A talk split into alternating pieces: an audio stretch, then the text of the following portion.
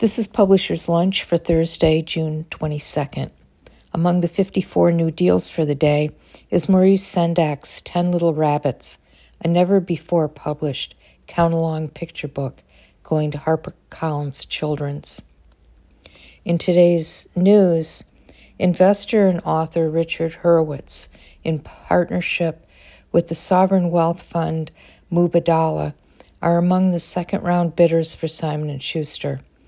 Mubadala manages investments for the government of Abu Dhabi. Other bidders include private equity firm KKR and HarperCollins. The news was reported by the Wall Street Journal.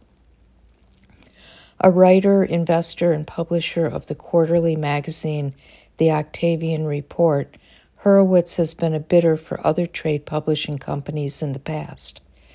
And Hurowitz and Mubadala are considered by those with knowledge of the process to likely have been bidders for Simon & Schuster in 2020 as well. Paramount Global executive Alex Berkett testified during the 2022 antitrust trial that the invited bidders included, quote, a sovereign wealth fund backing a smaller strategic that we thought might be someone who might do something attractive economically to us. There was a small chance. End quote. There's reason we preserved a full re- record for everyone.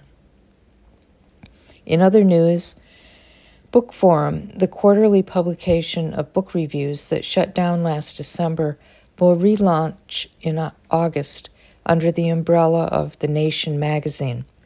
The Nation acquired its archives and intellectual property in June and plans to revive it with editorial operations remaining separate and the editorial staff that was in place at the time of the closure, led by editor in chief Michael Miller.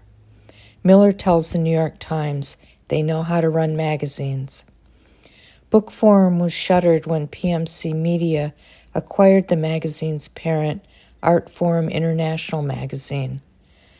Bhaskar Sunkara president of the nation, says in a release Bookforum has been an important publication for decades, and we're looking forward to helping it continue on into the future. The New York Times reports that the magazine's revenue model will change. The magazine will still rely on ad sales, but Sunkara says it will also have to develop a much larger direct subscription base.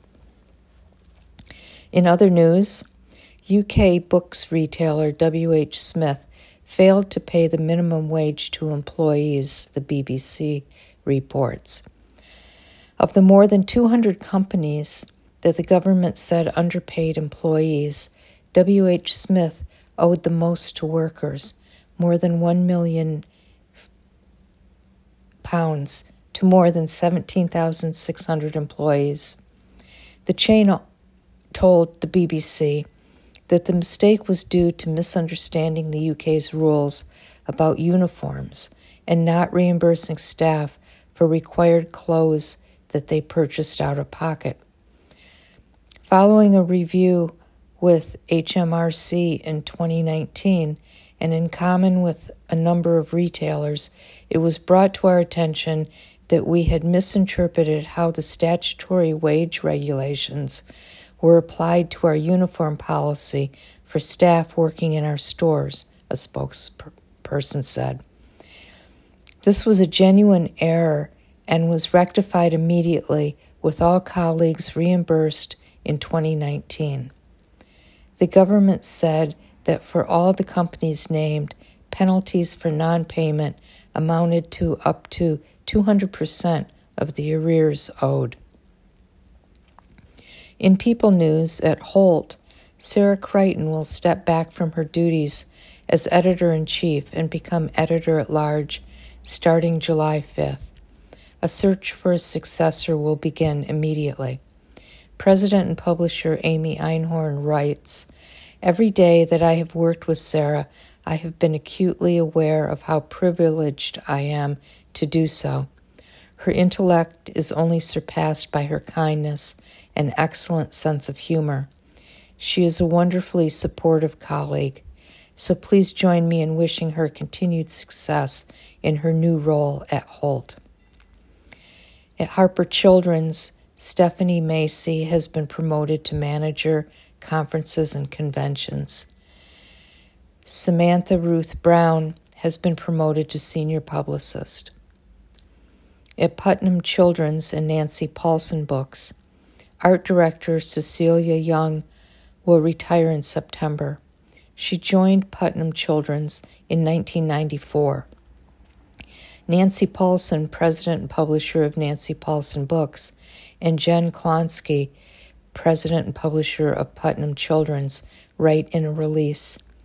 We are immensely grateful for all Cecilia has done to our craft to craft our books and for all her work nurturing our illustrators and mentoring our designers. She leaves behind a great legacy as her work has influenced so many of us, both in house and out in the world. At the Future of Agency, Amanda R. Livingston has joined the new book marketing and publishing consulting agency as assistant marketing manager, where she will manage book marketing campaigns, author social media, and author marketing strategy. She was previously at HarperCollins. And finally, the Horn Book announced three 2023 Boston Globe Horn Book Award winners, as well as six honor books.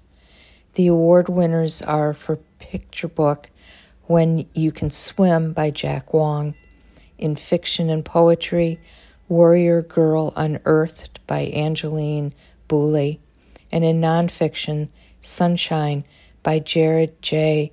Krosoczka. And that's the news for today.